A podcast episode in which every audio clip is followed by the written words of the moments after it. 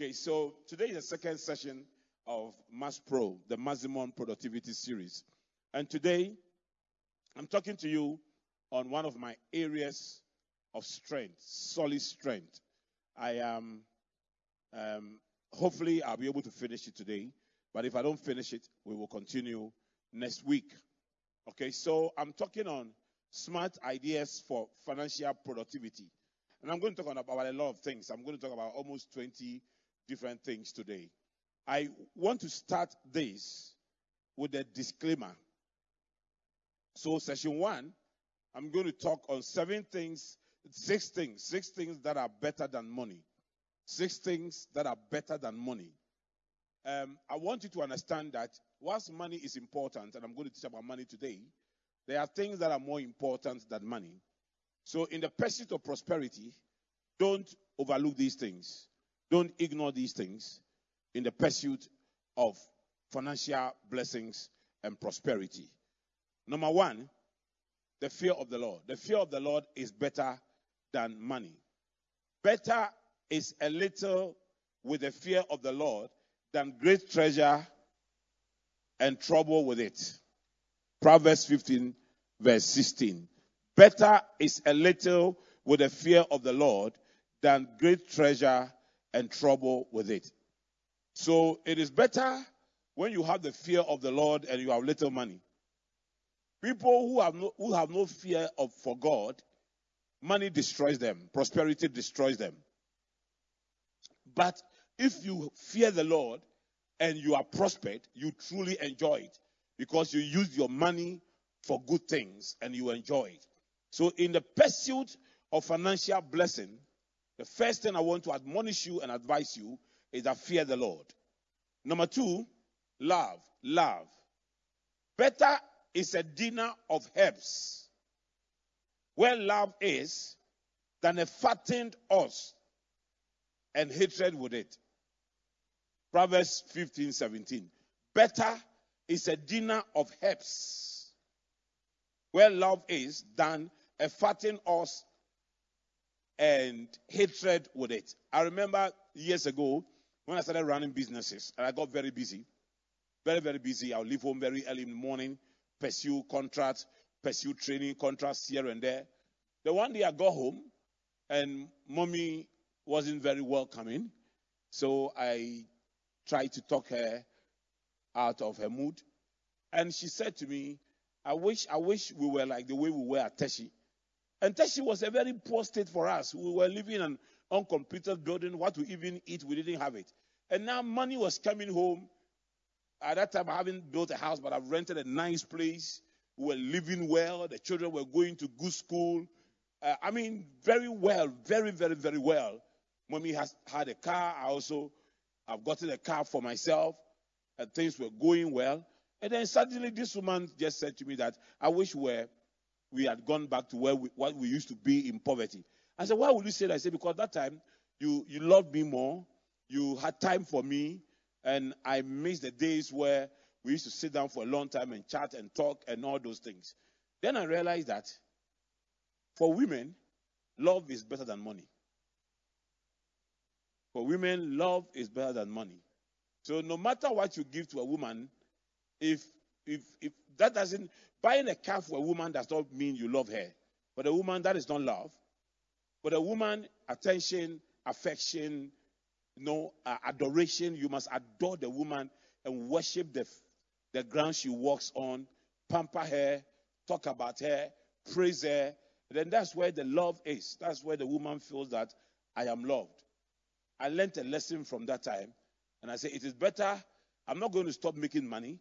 But I'm not going to ignore my love whilst I'm making money. That's how, I, that's how I started working with money. So we go everywhere together and I face it. And it, it is very, it is so, the Bible says it's better to eat dinner of herbs. In other words, it is better to eat bitter leaf where there is love than, than to go to Kempinski to eat dinner when there is no love. are you here with me? So it's better to eat some leaf in some herbs, prekese. It's better to eat prekese wine in some kiosk with love. Okay, a caring man. It's better to be in a kiosk with a caring man eating prekese than to stay in Trasacco Valley with a man who doesn't love you, who beats you. Unless you are a slave queen. Half slave queens, they are not in for love, they are in for the money.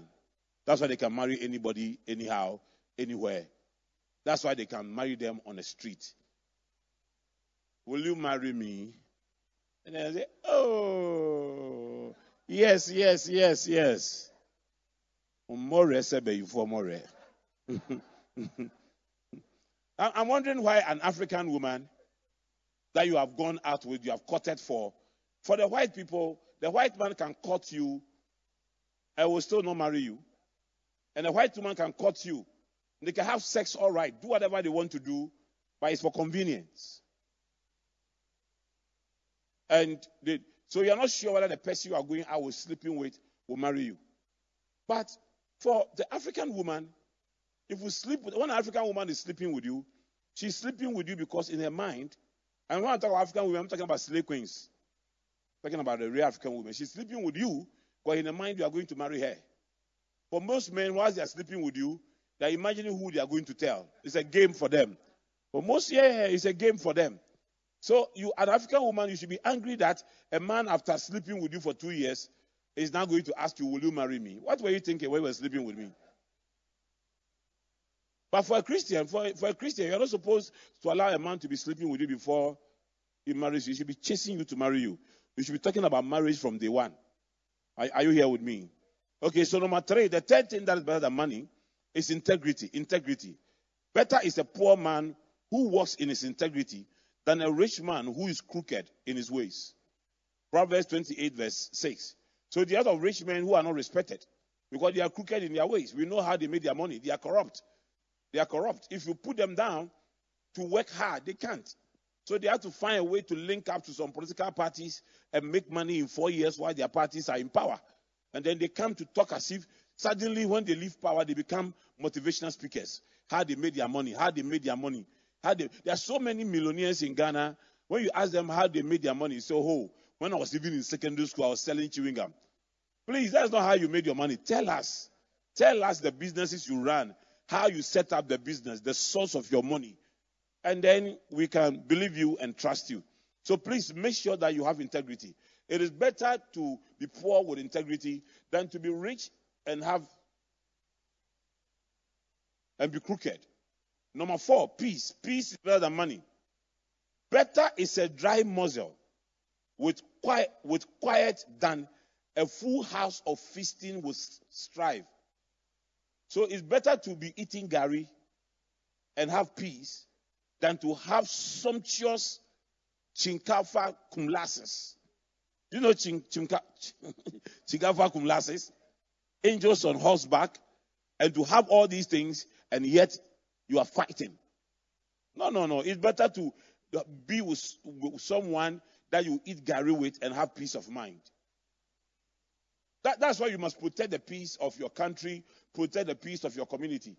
If Ghana we enter into war now, all these places we are enjoying, but now there's somebody in this area who doesn't like us. He's just waiting for lawlessness. He's just come and put fire here. You, you, you get it? Come and put fire. That's why we must protect the peace. And you see, also in your marriage, in your relationships, go for peace. Don't go for things that are open to call we are if you like fight, you, you like fight, you like quarreling, you don't talk to this person, I don't talk to this person. You were not fashioned like that. Human beings were not fashioned to isolate themselves. They were fashioned to relate. You know, and as far as it depends on you, the Bible says, live in peace with all men. So your relationship with me, if we enjoy peace, it depends on you. My relationship with you, if you if we enjoy peace, it depends on me. I must do whatever I can to ensure that we have peace, and it's better than money. Now, good name, good name is called reputational capital. A good name is to be chosen rather than great riches, loving favor rather than silver and gold. Proverbs 22, verse 1. So I'm trying to establish um, um, the reasons, the things you should choose are better than money before I start talking to you about how to make the money. So have a good name. Because sometimes, I remember my first loan, I didn't have the collateral they were asking for.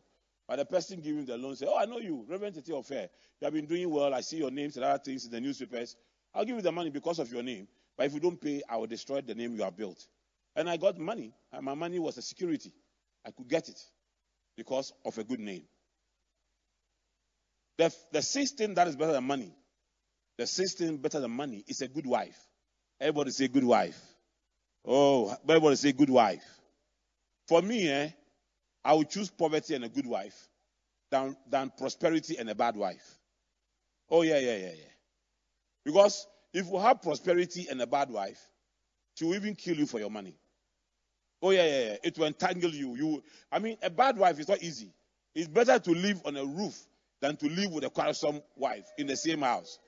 Oh, yeah. The Bible says it's better to live on the desert than to share a house with a quarrelsome wife. The Bible says a quarrelsome wife is like a constant dripping of water. if you have ever lived in a, in a room that leaks before, you see that hey, you, sleep, you can't sleep when it's raining.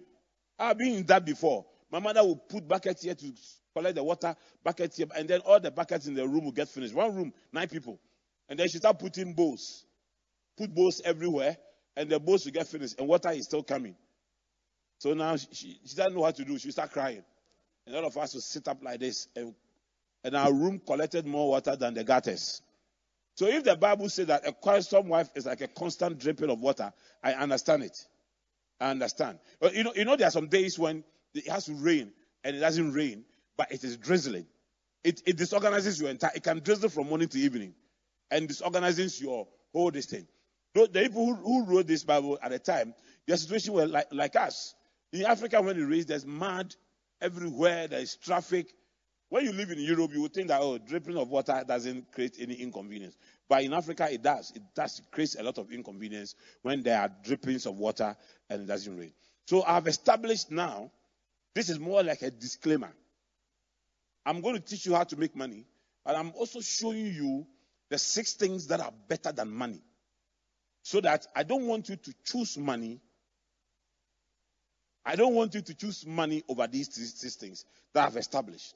Now, the next one is the second disclaimer, but, but, but no, no, it's not. The next one, I, I want to establish something. I want to establish that. I want to establish that poverty is more of an attitude than a condition. Okay? So before I teach you how to make money, I'm showing you the six things that are better than money.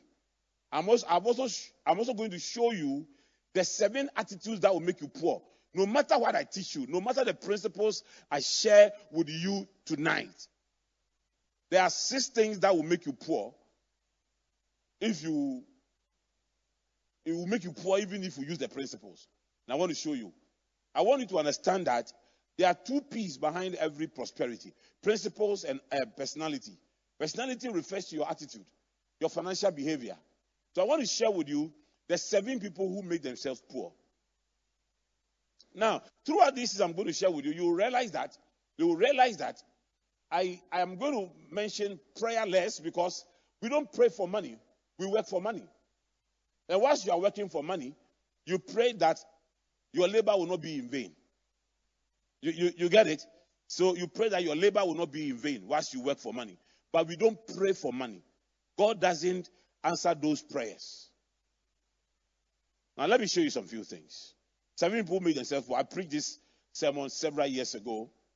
Several years ago. Now, Proverbs 27, verse 7. Proverbs, Proverbs 22, verse 7. Proverbs 22, verse 7. The rich rule over the poor, and the borrower is servant to the lender. So the rich rules over the poor, and the borrower is servant to the lender. I want you to understand, and please keep this at the back of your mind and never forget it that the rich will always rule the poor. The rich will always rule the poor. So if you want to be, you want to be, you want to be ruled perpetually. Don't, dis, don't take the principle I'm going to share with you. Just remain poor. And be at the behest of people.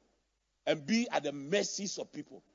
Our country is not ruled by us, it is ruled by other people because we are poor. We go to borrow money and they give us conditions. In one of the presidents, when he was in power, a group of us went to meet with him, and he was telling us that that month we should pray. That month, there is some money they were expecting from Asia. If that money came into the country that month, they wouldn't increase electricity and uh, utility bills.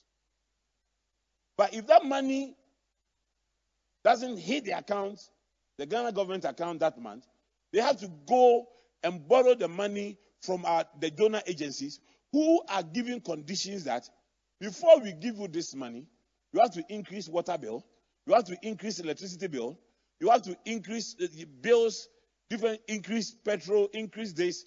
And the president himself felt like, I know the people are suffering. I can't do this.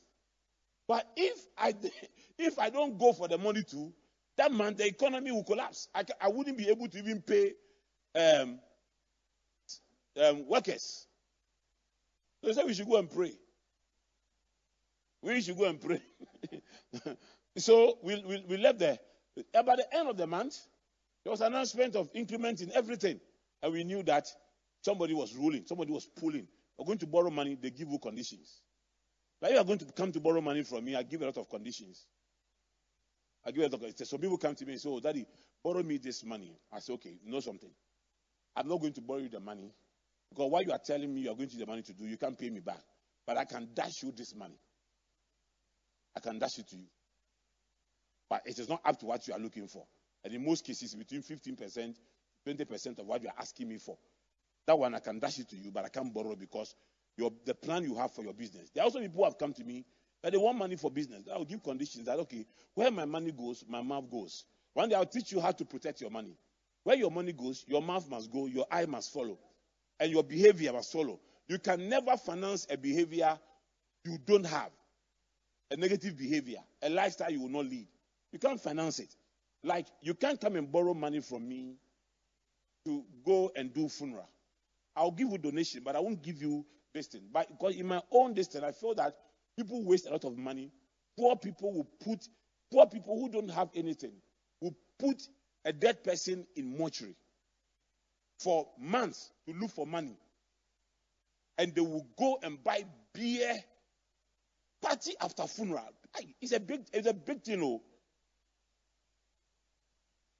So some people are actually praying that in the midst of this COVID, some people should be died so they can just bury them quick, quick, quick, quick.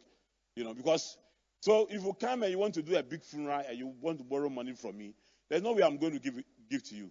But if I come to borrow money for trade, I also want to know what you are doing, your business plan, and other things. You know, my eyes will go, my mouth will go, my everything will go. But even my own mother, I have money I give my mother. But sometimes my mother will just call me and say, Oh, Kofi, me here, Sikawe. Then my mother call I say, Ah, Kofi, if your mother is asking you for money, should you ask your mother what is going to use the money for? I said, Mama, you gave it to me, but the money is not yours. the money is mine. It is my money. When you gave birth to me, you didn't give me money. Yeah, I mean, isn't it like, I, like when I was coming from your womb, I was coming with money. This money is my money. I'm, I belong to you. You are my mother, but the money belongs to me. So tell me what you are going to use it to do. And most my, my mother is a philanthropist. She will just take the money and go and give to somebody. And knows I won't. So, so, uh, so it's not good to have a, a lender's mindset that I'm going to borrow money from here and I'm going to borrow money from here, you become a slave for the rest of your life. You will bow down to people who you are not supposed to bow down to. That's why you must learn God's principle for financial abundance. I have been a poor man before, and I know what poverty did to me. I have been a poor pastor before, and I knew how people rode over me in my own church. In churches I pastored when I was a poor pastor. I mean, it, it was a terrible thing. I, I have done a comparative analysis between poverty and prosperity. And I know that poverty is a demon. So I don't want poverty to come to me. In fact, Proverbs 10, verse 15 from the Good News Translation says, Wealth protects the rich, poverty destroys the poor. In fact, many people, their money protects them. See rich people stealing money. And then all they do is to collect the money from them and collect their assets from them and let them go. Just today, I was just reading something. Former petroleum minister of Nigeria, they have seized 80 houses from her plus 153 million dollars. And they say, oh, because she lives in England, we can't prosecute her. So she lives in England. So they will take it and you go. But somebody is in prison in Nigeria for stealing a goat. Yeah, for stealing a goat. you, you get it? So the wealth of the rich protects them, and the poverty of the poor destroys them. There are people with dreams here. With that money, the dream will be destroyed. There are people, young ladies, whose dreams have just been destroyed. Men have taken advantage of them because they come from a poor house. I am not justifying your, your licentious life and your loose life. So don't go out there and say, that even says that uh, I sleep with men because I'm poor. It's because you are lustful and the poverty feeds you, poverty encourages you to use your lust. In fact, there are, there are girls here women here who believe that they are into the vagina industry. They, they sell vagina for money. I'm telling you, I'm telling you. And some men pay you, and eh, you are not a prostitute. Oh. You are not a prostitute. But that is what you do. So I'm not talking about prostitutes. I mean, I'm talking about sisters here who are sleeping with other people's husbands in church for money, for iPhone.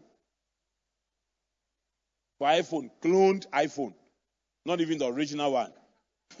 and because they are poor and they come from poor background, they can't even tell the original from the fake. And they are using them and sleeping with them. And they are there. They are there. May God have mercy on you. But honestly, I pity you. I pity you that these men don't have mercy and they are taking advantage of you. There are also guys here with great dreams, powerful dreams.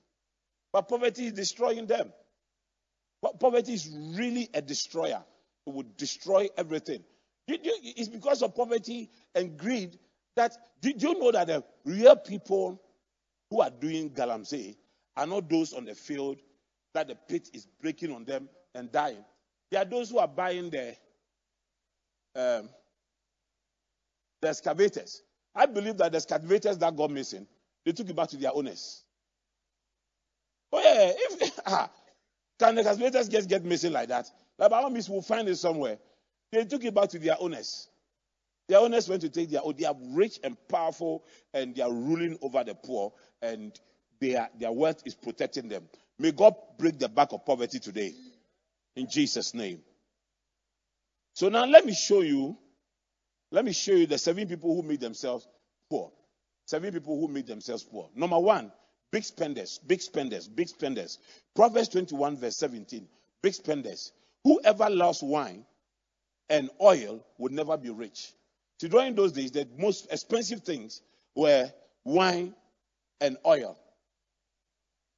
See, they were very, very young. Oh, uh, perfumes, you know, oil was perfume. You remember, even even in, uh, in the New Testament, one the alabaster box was an, was an oil, and it cost one year's salary to buy it. So that woman was a prostitute, and she did prostitution for one year to able to buy it. Okay, so, so those who, who are big spenders, big spenders, you don't have the money, oh, but you want iWatch. You don't want any rubber watch. Any you don't have the money, oh, but you credit it. Oh, you buy it on credit. You you don't want any shoe, the shoe that is around Katamanto and all those things. And you you don't have income. You don't have a regular source of income, but you will credit snake leather shoe crocodile, crocodile. You know, you, you, you, are, you are a big spender. You love to spend. When you see money, you want the money to go. But let me tell you something about money. Eh? Let me tell you something about money. Money, the money that leaves your pocket and goes never comes back to you. So don't say, oh, by but always to come again. It will come again. If you like, write all the serial numbers of the money you spend. They never come back to you again. Okay? You have to you have to work hard. Unless you are doing something that money is coming to you cheap and you are wasting it. I've said it in this church before, and I want to repeat it again. At a certain age in your life, never spend money on decreasing assets. Spend money on appreciating assets. So if you watch me, I buy one car every six years. I use one car, and sometimes people will complain, Daddy, your car is this, your car is that, the fashion is gone, and this and this. You never get him because car is one of the most depreciating assets. If you buy a new car, tier rubber, from the factory and 24 hours you change your mind and you take it back, the value is gone down. Once that you have driven and you have registered it and you have a Ghanaian number on it, ah, even a second hand from town will be better than yours from outside. You, you, you, you, you, you get what I mean? So, at a certain age in your life, put money in things that will, will grow and will appreciate. Put them in lands, buy them. I'm telling you that, listen, if you have some money, you don't know what to use it for. Go somewhere where the place is developing and buy cheap lands and relax for five years. Relax for five years and go back and sell the lands after five years. You will make more money than even putting the money in treasury bills. Some of you, you are not poor. You are just big, spenders. Go to your wardrobe. Look at the number of wigs there, the number of shoes there, the number of shoes there. Calculate them, quantify them into money. And you see where your money is. Some of you, eh, where you eat is crazy.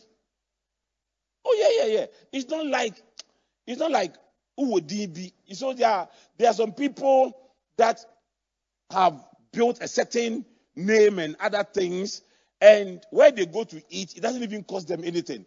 If you have one million, um, even if you have ten thousand in your account, if you have ten thousand in your account, and you go and eat somewhere that costs you fifty cedis or hundred cedis, you are fine.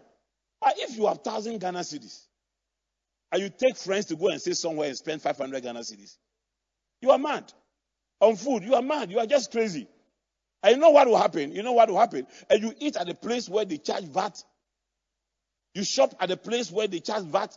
All of you that shop on the Spintex Road here and go into this shop and feel you are a big boy, a big girl, and the money you have, your whole monthly salary is 1,500, 3,500, and you won't choose to shop in town.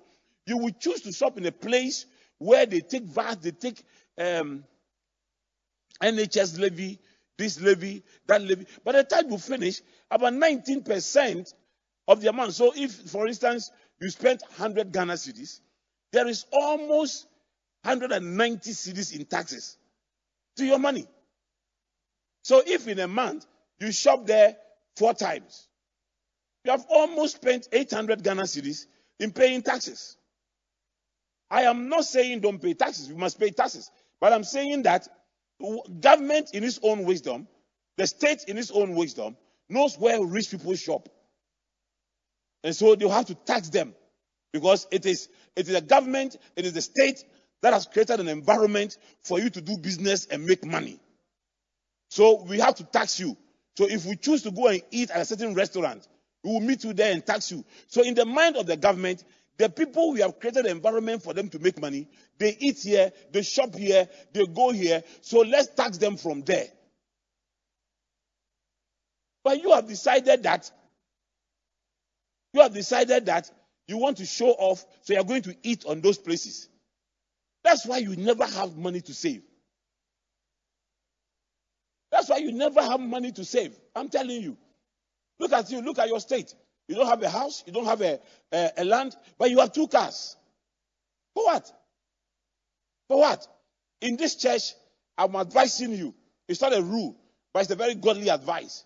If you don't have a land or you have not started building, don't, don't buy a car unless the car is for business purpose and you need it.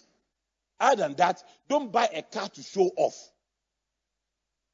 I grew up, my parents didn't have cars. But look at what God has made me. It didn't kill me. I was telling my children, we were just driving. When we were driving from somewhere with my children, I went to visit my mother finally. Finally. I went to visit my mother. And then and then I, I, went with my with my children and mommy. And then when we were coming, some children have closed from school and they were working on the sand. Telling my children, this is the way I used to go to school. I used to walk. And my big sister Olive um, used to go to the same school and Olive will let us chop our transport. We will, we will chop our money and chop our transport. And we'll walk a long distance. We'll walk a long I was just showing them. But I didn't die. I'm here. I'm alive. I'm walking, going up and down, doing everything. So watch. Watch. Don't be a big spender. Don't put your children in schools you know you cannot afford to pay the school fees and disturb the school owners. A lifestyle you cannot comfortably finance don't lead it. Am I teaching you? The second group of people who made themselves poor are lovers of sleep, lovers of sleep, lovers of sleep. Listen, everyone snore, you lose money. Proverbs 20, verse 13. Proverbs 20, verse 13. Do not love sleep, or you will grow poor. Stay awake, and you will have food to spare. Do not love sleep, or you will grow poor. Stay awake, and you will have food to spare. Recently, I saw one young man whose father is very rich in this country. When he was born, the father was already rich. Put on Facebook and say that don't mind the motivational speakers who are telling not to sleep. Sleep is good. Sleep is good. It is good for him. He has money. He came to meet money. He hasn't labored for it. He hasn't worked for it. But when I came to Spintex Road and I couldn't put food on the table for my wife and this thing, even, even poverty would not let you sleep. Sometimes it's not you who wants to wake up. Poverty will wake you up and say, hey, hey, hey, hey, hey, what food will you eat in the morning? What are you, what are you sleeping for? Poverty doesn't give you peace of mind to while away the time and to sleep. No, no, no, no, no, no. So, so, so if you are poor and you can defy poverty and sleep, then you become poorer. Because, because listen, it is only here that we don't pay per hour or per something. But in abroad and other places where you are paid per hour, if your salary is twenty dollars per hour, it means that every one hour you sleep, you spend twenty dollars. So the eight hours you sleep times twenty is what? One hundred and six dollars. Eight hours. Twenty hours. Oh, it's more than that. Hundred and six dollars. If you sleep eight hours, you are wasting hundred and six dollars, isn't it? Now the reason why you sleep more and sleep and sleep is because you you haven't built yourself to be your for your time to be very valuable. If you sleep eight hours at hundred and six dollars, then you will decide that let me more. I mean, that being uh, two hundred dollars, one six dollars. The thing is, but if you, they are paying you, like the way they are paying Neymar, Neymar, Neymar the footballer, is getting about 3,000 something a minute or an hour a day. The guy is receiving 30 million So he will go to training. You see them in training, you see them, and those boys are disciplined. They are very disciplined. You train in the morning, you train in the evening, and you do your own personal training. Because for them, their time is valuable. They won't go and sleep. The reason why even rich people who are very rich sleep less. I read the, the story some time ago, um, years, some years ago. I, I, I was reading the story of one successful person every night before I sleep. They all had one thing, biographies of these people. They all had one thing in common. They all had one thing in common. They slept early and woke up early. Slept early, they, they sleep late and wake up early. Sleep late and wake up early. Sleep late and wake up early. And these people have become so successful. The last time I was listening to Bishop Oyedepo, Bishop Oyedepo said he doesn't remember the last time he slept more than four hours. And the man is in his 60s. And he has done this for over 40 years. And he's still there. Success is not by chance. It is not by default. It is by design. Okay? Especially financial success. So don't be a lover of sleep. I don't know how you have spent your time today. I will spend your time just sleeping, sleeping, sleeping, sleeping, sleeping. This morning I slept at for something, eh? For something else. Praying and preparing for, for this service. And for something. By seven I was awake, trying to go and see to other things in the office. I've been hanging around since morning up to now. I'm here preaching to you. When I go, it will continue. And it's not like it has some effect on me. I'm, I'm enjoying it. I enjoy it. I just enjoy when everybody is sleeping and I'm alone reading and writing and praying and preparing and catching all these things and all those things. I'm trying to develop a new program for the Joshua's. We're starting in June. But this time I want them to get an accredited, a UK accredited diploma in theology. So I'm just working and developing the content of the program and I'm talking to some institutions in the UK to accept it and uh, accredit it, and I'm working around it. And all the time, you, you, I'm always working on my assignment. Spend all my time working on my assignment. When you have nothing to wake up to, you sleep a lot. Are you here with me? Number three, the third people who really become poor are lovers of pleasure. Lovers of pleasure. Lovers of pleasure. Lovers of pleasure. lovers of pleasure. Proverbs 21, verse 17. He who loves, he who loves pleasure will become poor. He who loves pleasure will become poor. He who loves pleasure will become poor. Every weekend you have a party to attend, and you have to wear new clothes, and you have to that you can show off to people so that they know that you are the person, you are the one. And sometimes the person who is celebrating his birthday, you dress more than the person. Your clothes is more expensive. Oh, people have attended other people's wedding that the clothes they, they took to the wedding was more expensive than the combined clothes of the bridegroom, bridesmaids, um, groomsmen, 12 um, flower girls, and all those things. You put all together because you are a lover of pleasure. Weekend, weekend, if you don't get something to attend, somebody's funeral, not even invited. Oh, of course, I've heard that you have gotten a funeral. Of course, says, Oh, me I'm not attending. It's my mother's, father's, brothers, sisters, friend. So they told me, I'm not going, oh, of course, let's go, let's go, let's go. Ah, the weekend is boring, let's go. Of course, okay, okay, we'll go. But I don't have money. Oh, I'll come with my car, I'll take you, I'll take you. I'll take you. I'll buy food, I'll do everything. What is wrong? Your level of recognizing, seeking, pleasure, you know, it is so, it, it, you know why? It is a sign of loneliness. A sign that you do not appreciate yourself and you do not accept yourself and you are not sufficient unto yourself. And it comes from the fact that you lack a strong contact with God, a strong relationship with God. So you want to fill your lonely hours with something. My house, by nine or something, Mommy started closing doors and all those things. I was driving to Kevin and Mommy said, and they were talking. Say, Daddy, in this country, eh, people really spend time after work. He said, hey, when people close work after this thing, you go and see them. You go and see people. But see what we're talking, in my mind, most responsible people don't do that. I mean, Dr. Jay goes to lecture at Ghana Medical School. And when you call him, all the time, you, I have some time I call him, he's on his way driving home. He has his wife and his children. What is he going to do in clubs? What is he going to do talking somewhere and all those things? You understand what I'm talking to you about? So don't be a lover of pleasure. It will make you poor. Pleasure has a cost. Your children's birthday, you have four children. So you celebrate four birthdays for them in a year, plus your birthday, plus your husband's birthday. Six. And the way you celebrate it, all the birthdays as if it's your birthday. all the six birthdays is as if it is your birthday. Sister, stop. Brother, stop. Your, your child is just two years old. Two year old birthday. What is whiskey doing there? What is brandy doing there? What you are a lover of pleasure.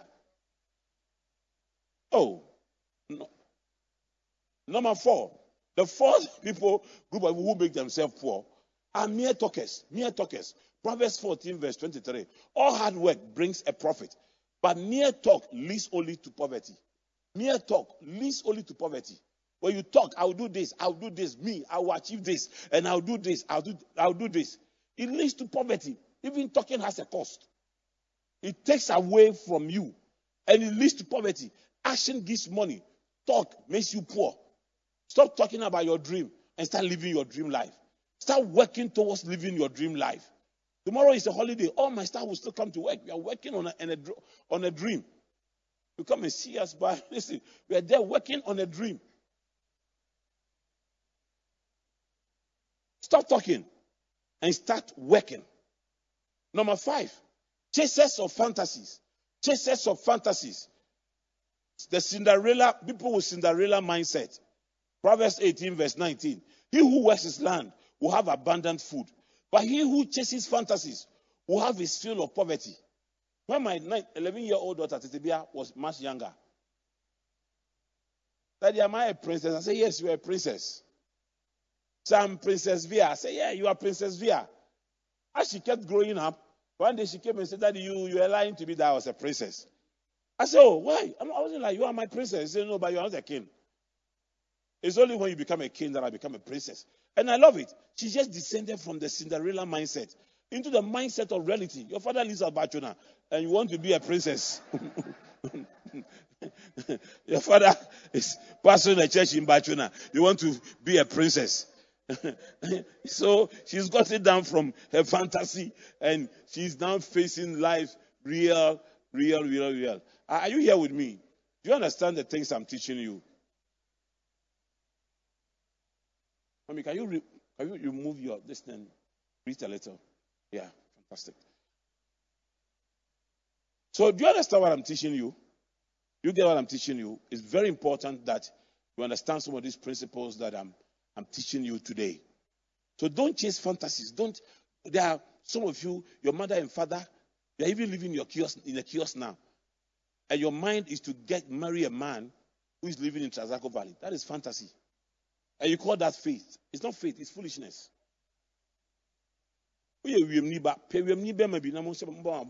working hard. No, no, if you live in a kiosk and you are looking for somebody in Trasacco Valley to marry, the person who lives in Trasacco Valley will not be looking for somebody who lives in a kiosk. Who doesn't like promotion? You want promotion, he, want, he, he wants demotion. You know, you are even selfish. You are so selfish to be thinking about about life that way. Hey, my wedding, eh?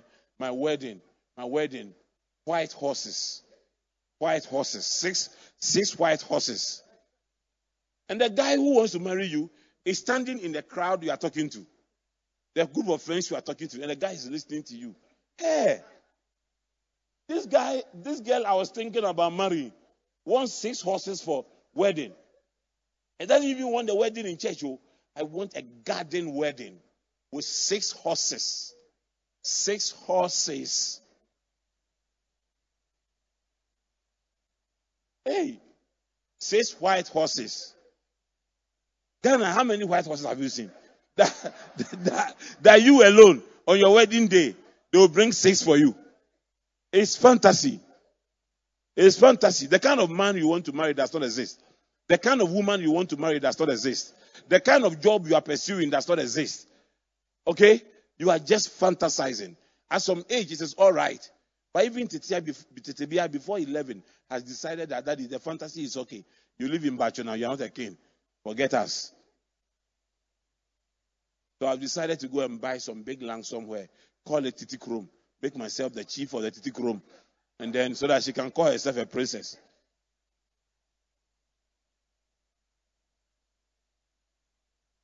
Are you here? Okay, so the, the six people that made themselves poor are, are misers, misers, people who don't give. Proverbs 11, verse 24.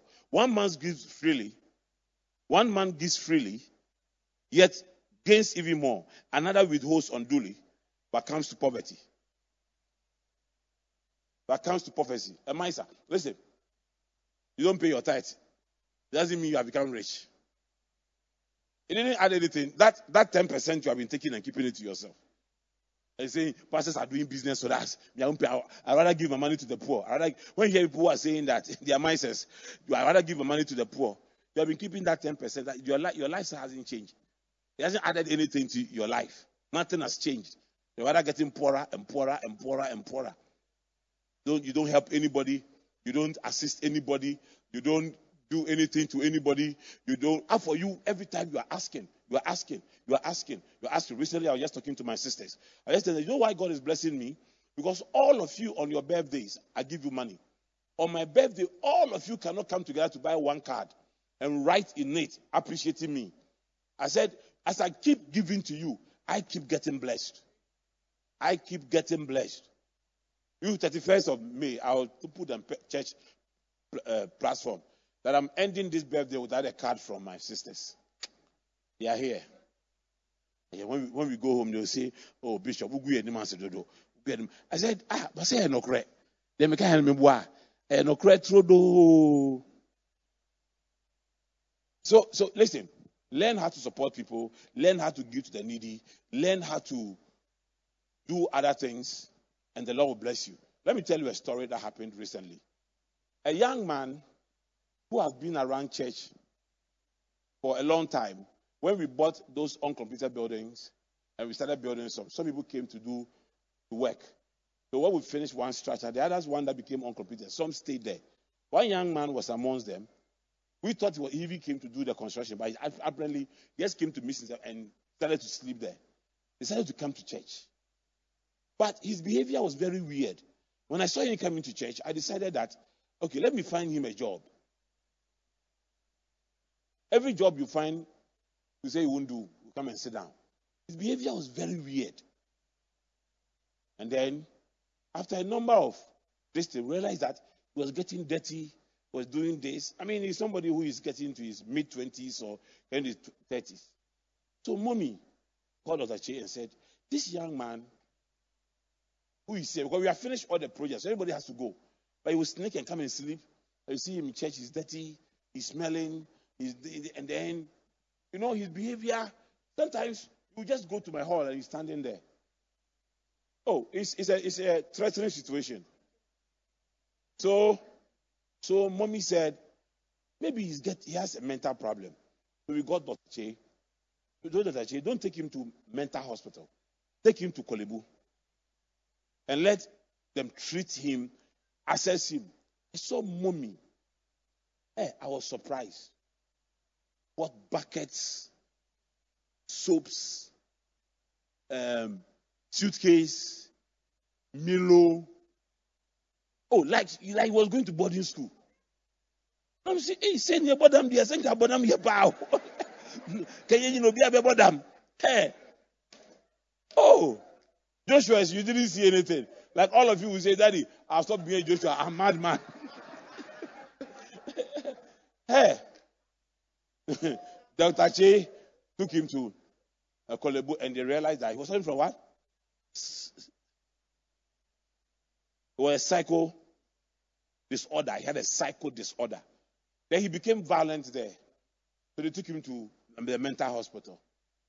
And after the treatment, when we were sending money, we were also supporting, but they were bringing us the, this thing and we were paying. We were paying. We spent thousands of Ghana cedis on the gentleman.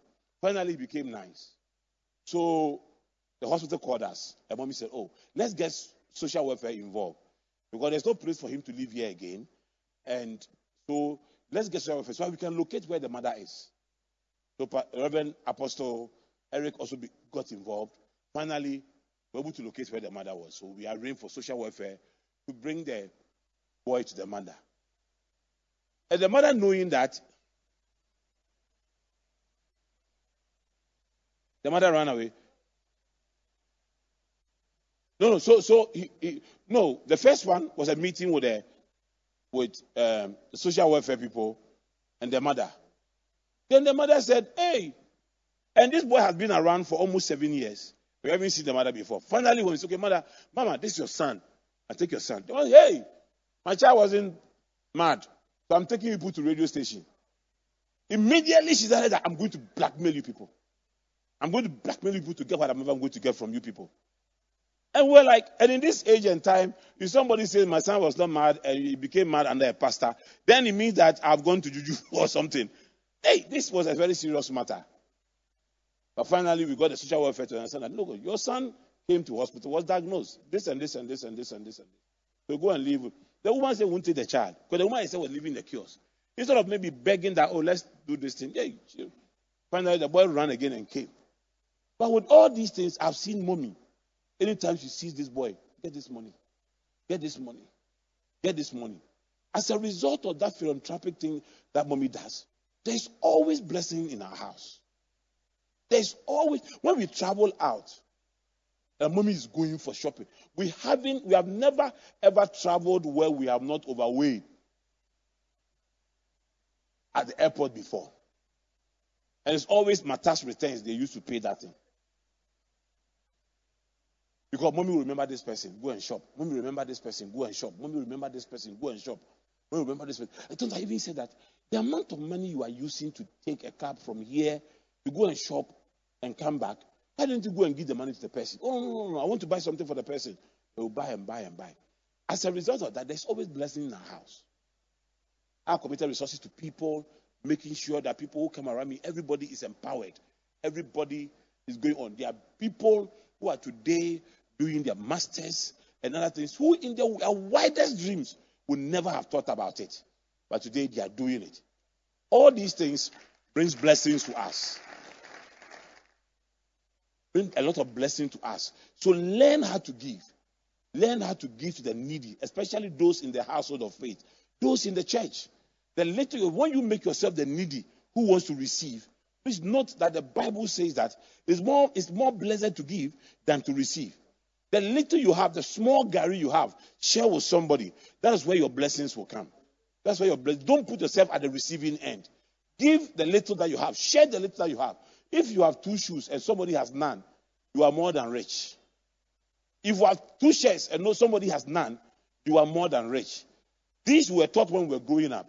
So once you get a second shoe, you go to church, you're looking for one brother whose foot size is like yours, who you look around, you look around, you find one brother, brother, I brought you shoe.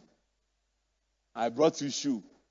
And you don't have this, you know, but brother, I brought you shoe. Your, your shirt becomes too, and then you are looking for someone who, brother, have some shirts. Next Sunday, I'll bring it to you.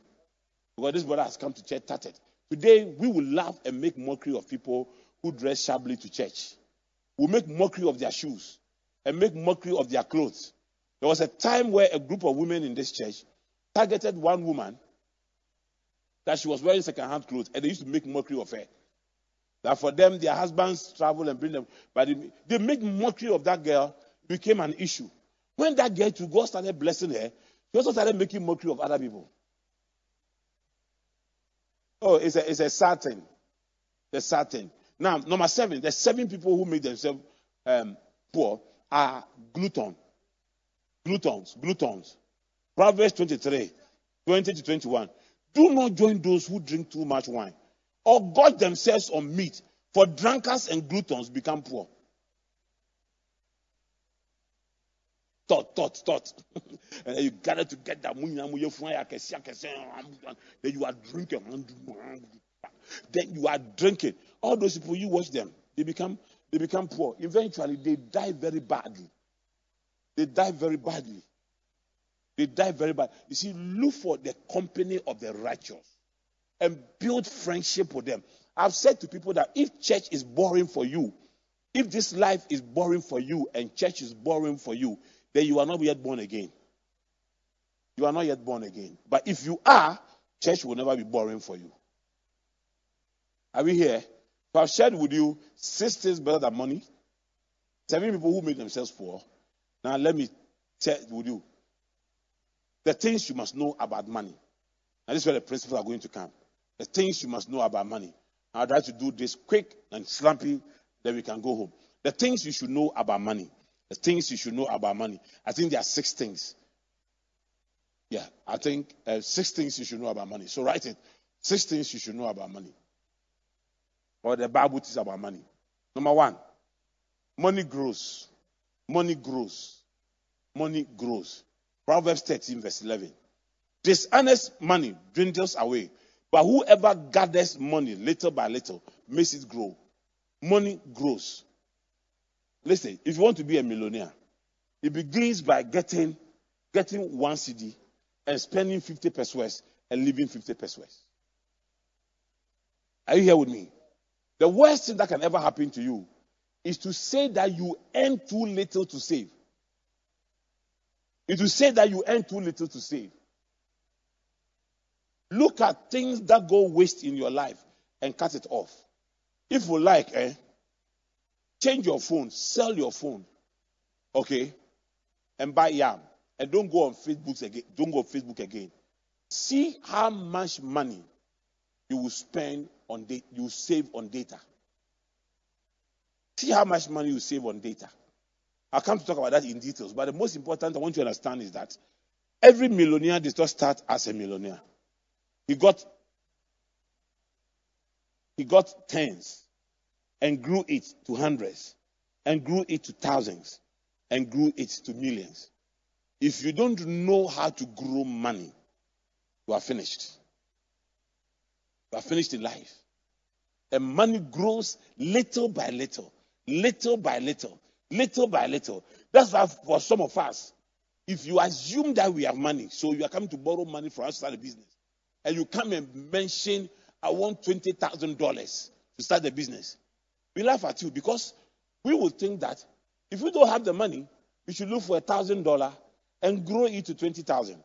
And then when you now have the when you have a history of growing money, it is not even you who will go and ask for money. The banks will come to you. and tell you that that's why every bank, eh, when you're going to borrow money, they say, bring us your three years audit account. They want to so see your capacity to grow money. If you don't have a history of growing money, don't have a history of growing money, please forget you becoming prosperous. You can never become prosperous if you don't know how to grow money. So every money that comes to you, it is not every money that is a seed. It's not every money that is bread. Some money are seed. You must keep it somewhere, grow it somewhere, and let it grow gradually, gradually. Sister, if you like, eh, stop buying clothes for the next six months. You have enough clothes. You have too much clothes. Stop buying it for the next six months. I'm talking to mommy. So you see, you see, you see the way she's responding. Yes, yes, yes, yes. Say God have mercy. Yes, yes. I'm telling you, stop buying clothes for six months. Stop buying clothes for for one year and see how much money you will save. And be conscious about it and keep that money somewhere and grow it gradually. Grow it gradually. Grow it. See where you will be in the next five years. Please, let me tell you this. You're not going to die tomorrow. You're not going to die next year. You are, you are going, some of you will see, see the next 30 years. Some will see the next 50 years. So why don't you sit down and plan your prosperity? Like I did. I was patient. And I said, seven years of working out of poverty. And I drew my poverty exit plan and was patient, started saving money, started saving money, started saving money, started saving money. Now that I've known how to grow money, I don't go looking for money. Money comes looking for me. Money comes looking for me. Money comes looking for me. Every day in my office, my accountant here will tell you, people are coming, offering us all manner of financial listing.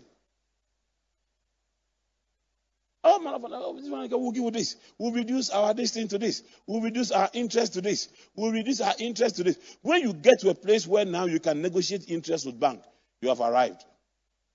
The one they impose on you, you are nobody. So take your time, grow your money. Okay? I told you some years ago I bought a car for mommy. I went to buy some lands. When we got there, the people there saw the car I bought for money. At that time, the car I bought for money was 3,000. 3,000 Ghana cedis. Very nice car. Then, the people said they wanted a car. At that time, where the, we went to buy the land, one was 1,500. They said, we'll give mommy four for the car. I called mommy and said, listen, why are we even using two cars? Give it to them. This car in two years' time, the amount of money we'll spend repairing it. But in two years' time, right now we are making 100% profit. Because the car is 3,000. We give them, we get lands of 6,000. You, you get it?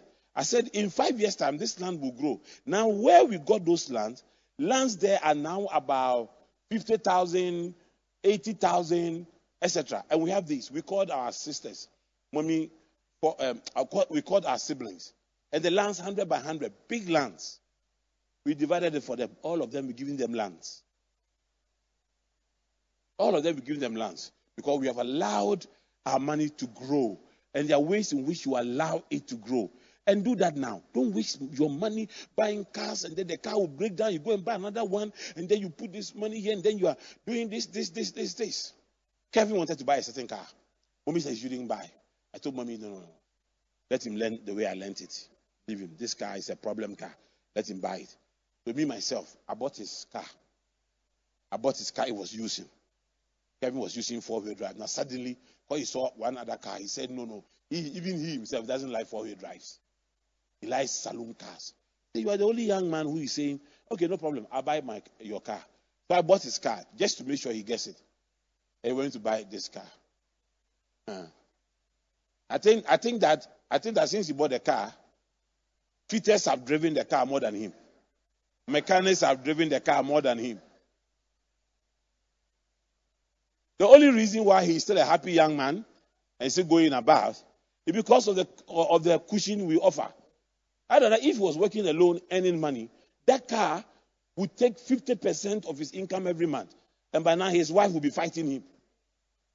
And some of you, that's why you do. You get yourself involved in very unnecessary debts. I don't know where that thing comes from. Can I can I preach? So grow your money. Make sure you grow your money. Now, the, the reason why I haven't shared the principles in growing your money is because the second um, one, um, one helps us to. So the first one is money grows. The second one is money works. Money works. Money is the best worker. Money is the best worker I've ever found anywhere. Money is the best worker I've ever found anywhere. Matthew 25, verse 16. The man who had received five bags of gold went at once and put his money to work and gained five more bags. Let me even read this one to also confirm that. Luke 19, the same listen, Luke 19, verse 13. So he called ten of his servants and gave them ten minas. Put this money to work, he said, until I come back. Put this money to work. Put this money to work. I call it, when you come to the men's fellowship um, um, meeting, I'll be sharing this. It's called cashpreneurship. Cashpreneurship. He said, put this money to work. Put this money to work. Let the money work for you. Money is the best worker you can ever have. I've told you again, for the sake of this day, let me repeat it. I said in 2004, I borrowed 500 Ghana cedis. Instead of chopping that money, and we were very poor, mommy and I, we were very poor. I decided to employ the money. I decided to employ the money, put the money to work. So I call myself cashpreneur. I put that money to work, that 500 Ghana cedis.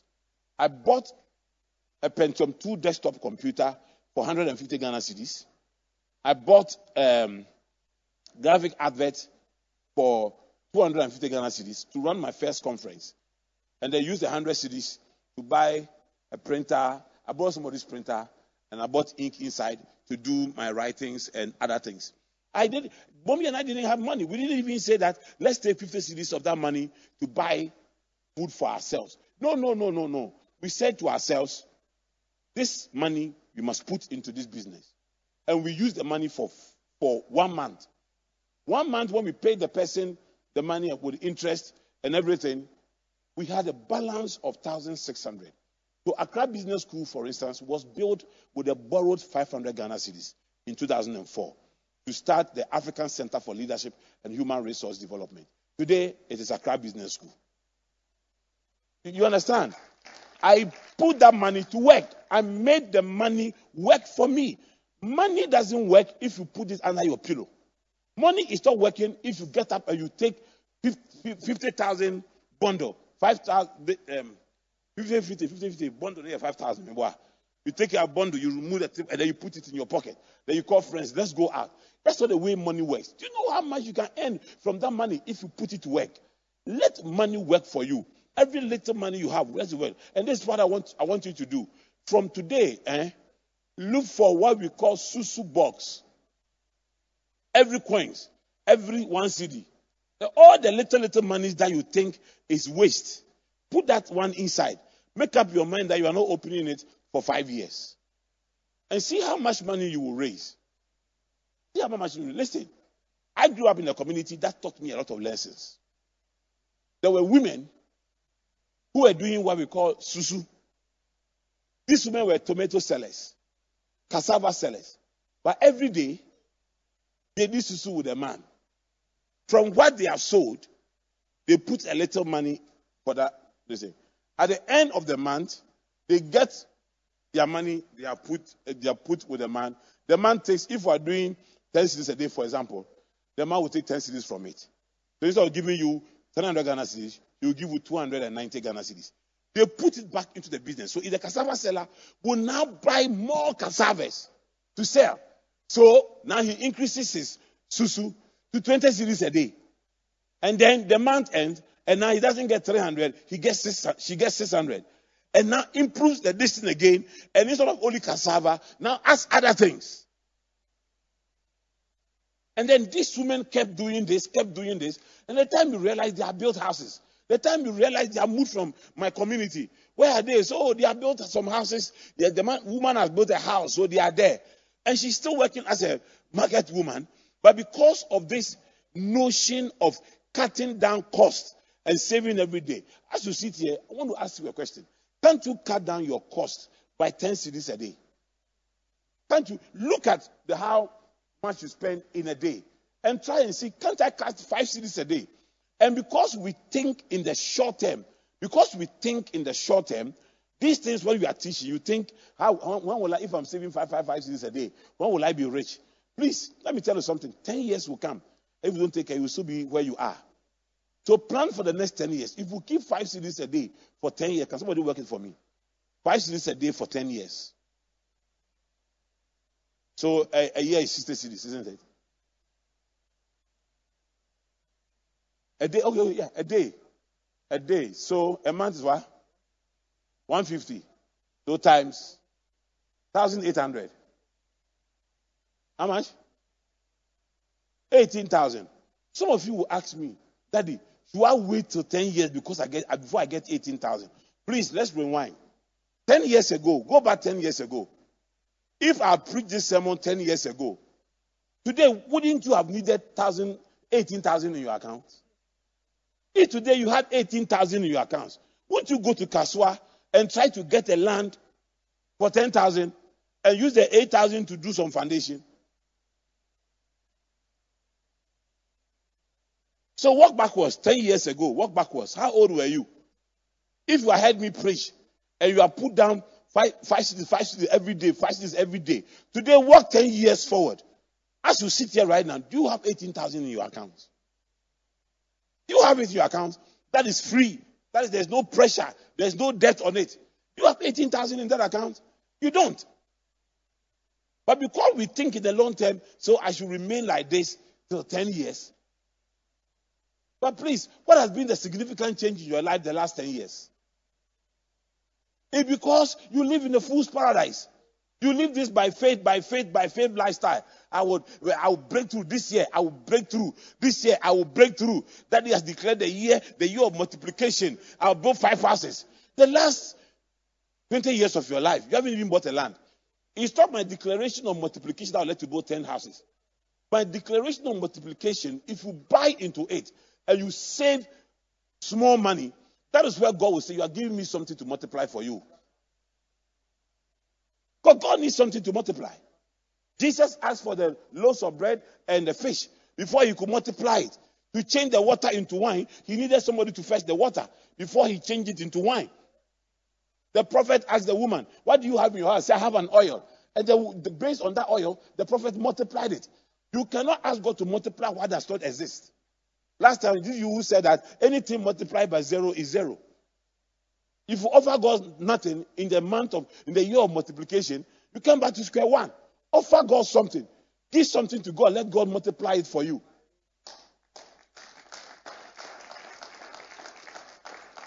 Give something to God. Let God multiply it for you. It is better. Listen, life is a race, but it is not a competition. So compete to no one, focus and build from there. Are you here with me? You understand what I'm teaching you? Fantastic. Fantastic. Look, money is an answer. Money is an answer. How is money an answer? Everything that, has, that is an answer requires a question. Requires a question. Ecclesiastes 10, verse 19. A feast is made for laughter. Wine makes life merry. And money is the answer for everything. So if money is the answer, what is the question? If money is the answer, what is the question? What is the question? Money answered all things. Lord, your word says money answered all things. Give me money so that I can answer poverty. Give me money so that I can answer sickness. Give me money so that, you know, charismatics, we are spoiled, Papa.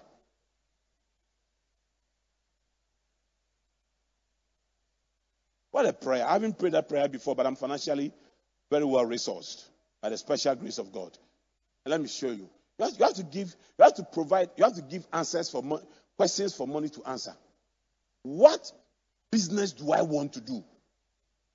Money will ask you, I have an answer, but I have an answer, but there's a question. What business do you want to do? How do you want to do it? When do you want to do it? Where do you want to do it? You see, money answers those things. I'll find time one day in says seven questions money answers. Money need you needs questions to answer. So please sit down, ask yourself these questions. If you want to become very financially productive, if I get money now, what will I use it to do? Archbishop Duncan, Duncan Williams one time said that he had a friend and they were eating several years ago. I was a young pastor and I heard him preach that thing. And I heard him preach this. He said he was he was eating with his friend. And his friend said, Nick, if I give you hundred thousand dollars right now, what will you use it to do? And he said, mm, mm. The friend said, I won't give you. He said, Oh, why? Said, because if I give you, it will destroy our friendship. He said, How will it destroy our friendship? You know what he said? He said, Because you don't know what you're going to use it to do.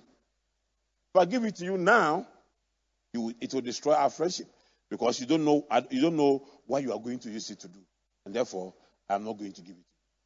And that was how he lost hundred thousand.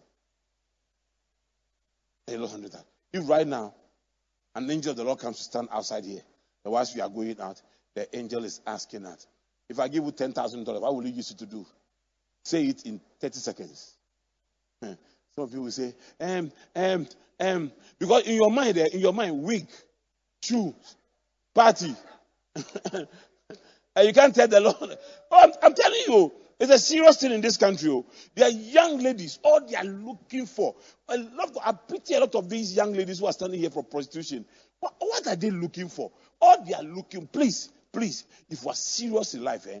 I said in 2004, I bought 500 Ghana cedis.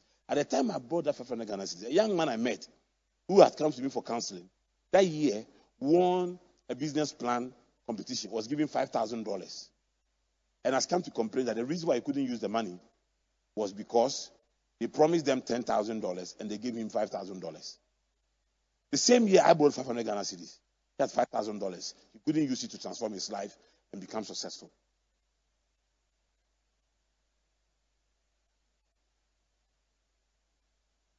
Some of those guys standing there. Some of those guys standing there. Some of those standing there. Those who are very genuine, who are very genuine, who are not licentious, who are very genuine. 500 Ghana cedis should be able to transform their lives. But if you go ask them right now, how much do you need to do a to do business? They will look at the car you are sitting in and tell you, if I get 10,000 Ghana cedis, it will really help me. It really help me. It really help me. And then you ask, you ask them, Penta, what are you going to use to do? Oh, I will use some to learn something. Then I will use some. no, my mother and father are really suffering. I send them some. And you know, my uh, my my hotel bill is piling. I'll pay some, and I need some new shoes and things. If your life is full of shoes, uh, finger things, shares, cars, this, this. If are the things that really occupy your mind, every money you receive will not stay in your hands. It will not. It will not. Am I blessing you?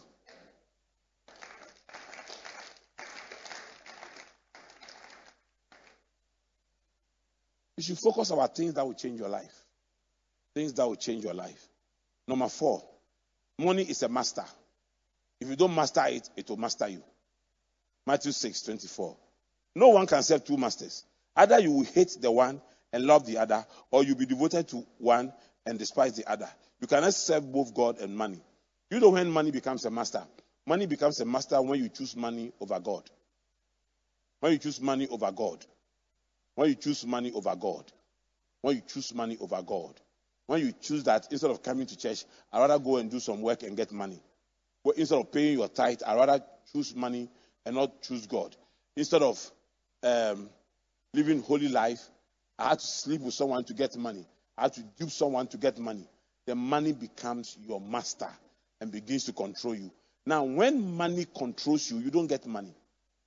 I'm telling you. That's what the Bible says that love, those who love money never get rich. When money begins to control you, you never get money. Okay? Number five, let me close it. Money is not enough if you, if you, money is not enough if you estimate it. No, if you do not estimate it well.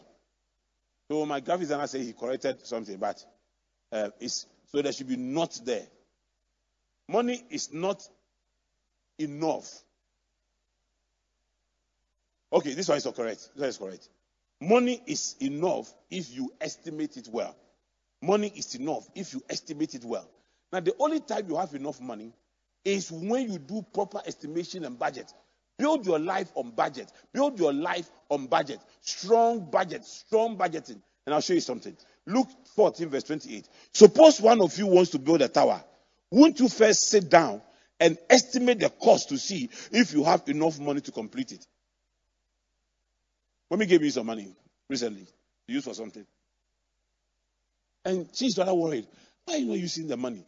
Why is the money lying down? Why the money? I'm doing estimates. I'm doing estimates. I'm trying to budget. I'm trying. I never spend money without budget. Never ever. You can never push me or force me to do something without a budget. Even if I don't have a written down budget, I have a mental budget of what I want to do. But the better is the written down budget. You understand? Don't listen. You want to build a house. Don't first estimate the house. Know how much you need. Then have a plan of how you are going to get it. If it is five years, don't put pressure on yourself. And make sure if it is five years, you are planning. This year I'm raising this amount of money. By this time, by this month, you should be ready. I'll do this. I buy my blocks. By this time, I'll buy my this. By this time, I'll buy my this. By this time, I'll buy my this. And take your time. Do you know? Usually, the average time people finish building their houses is between one to ten years. Don't kill yourself. Don't put on. Estimate everything you want to do. Put a budget on your life. Don't spend. Don't let your appetite for spending increase because you have you have plenty money in your accounts. Are, are you here? You understand? If where you eat changes because you have more money in your account, you are not a, a man of budget. You are not the man who is estimating where you are the man that has a plan for your money. I'm, I'm telling you why some people, no matter how much you increase their salary, will never become rich. Because immediately you increase their salary, they increase their expenditure. You know, rich people, the more rich they, the more rich they become, they decrease their expenditure. So let me, let me give an example. A poor person who is earning 1,000 Ghana cedis, okay, and spending, spending 950 of it and saving 50, okay, if you increase the person's salary to 2,000, the person is likely to save, the person is likely not to save 100 cedis, but to save 80 cedis. Once that happens, you have increased your expenditure. You're not going to get rich. You are the person immediately changes what he wears, changes where he eats. Meanwhile, the very essential things in your life, you're not being able to do it. Like owning the property. One of the key things in life that you must understand that you must have is to own a property. If you don't own a property, if you don't have a property, you are not settled in life. Any Pleasantite who has a house here in Batsona, I can count on you for the for the next 10 years or 15 years or 20 years. If you are renting, I can't predict when your landlord will increase the distance and you can't pay again, so you move to Kasoa. You, you, you, understand? Now I'm using this as an example for you to get what I'm saying. That you are not settled if you are renting. So that's how it is. If you don't own properties, you don't own properties, you are not settled. That's why in the Bible, God, when he approached Abraham, the first thing he approached Abraham was giving him lands. When he approached Moses, the first thing he spoke about Moses was land. When he approached Isaac, the first thing he spoke about Isaac was land. When he approached Jacob, land. David said, I'll give you lands. You will take lands and all those things. But God knows that principle. That what settles a man and gives a man settlement is to own properties. In fact, in advanced countries, that's one of the things they fight for they fight to make sure all young people can own properties. All young people can own property. One of the key things running through this face the country, a campaign going on, are rent. Rent issues for young people. So young people keep moving away in living in places where there are no social amenities for them and their children, and all those things. You know, because of lack of those things. But I'm trying to teach you to understand that if you try to do your budget very well, give yourself a 10 year plan, you will get there. You will get there. I'm telling you. Pay your tithe, work hard, serve the Lord, you, you know, and save and budget. Buy financial instruments and see where you will get. If, if, if, listen, if, if I'm going to buy a land at a place right now, say I've gotten some money, I'm going to buy a land in Kasoa, I will not buy the land, one plot, and use the money I have right now to start a foundation. No. I'll buy two plots. I'll buy two plots and say to myself, in five years' time, I'll start a foundation. In five years' time, when you sell that one plot, when you sell that, because the chance are that when you lay that foundation, it might take another five years to even go and cover it. But if you wait for five years, you can sell that one plot, lay foundation, and have blocks on it. Are you here? And please, when you are building, when you are building and you don't have enough money, don't build for the future, build for the present.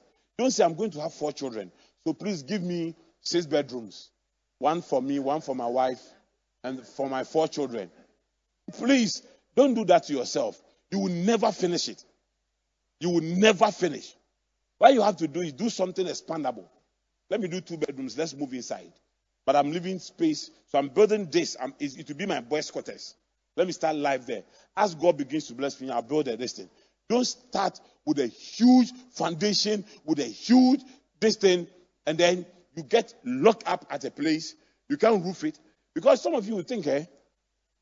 You think that if you add one room to a two bedroom house, it is it is just one room. It is just one room. No, no, no, no. It changes it changes the um, roofing plan, and it can double the cost of the roofing. Because it changes the roofing plan. It means that it brings additional cost to tiles, additional cost in wiring, additional cost in window, uh, windows, additional cost in doors. And those of you who wants to build and have toilet in every room, toilet in every room, please, God will bless you in the future. Right now, eh, the money you have, two rooms, one toilet somewhere. what is your problem? Master bedroom, master bedroom, master bedroom, master bedroom. And then now you finish and you realize that the tiles, the toilet tiles alone, the ground and the wall tiles alone, how much it will cost you, and to go and buy toilet and put in each room, and buy this thing and put. Eh, now you realize that you go and live in an uncompleted building. You begin to regret. Is that it teaching an anti-faith message? No, no, I am not. That's why many Christians don't have properties. That's why many Christians don't have properties. Because we don't think progressively that I can build a two bedroom house now on a one plot building and expand it later. Or who knows? People came here and rushed and bought these houses. Today they have sold them and gone to Trasacco Valley. Your life will change. As your life changes, you change.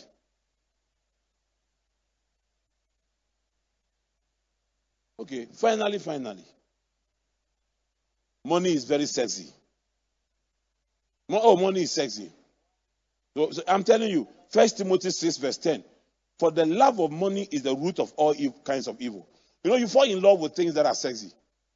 You fall in love with things that are sexy. Some people eager for money have wandered from the faith and pierced themselves with many griefs. One of the things that will really cause pain in your life is the love of money. Look at Hebrews 13, verse 5. Keep your lives free from the love of money and be content with what you have.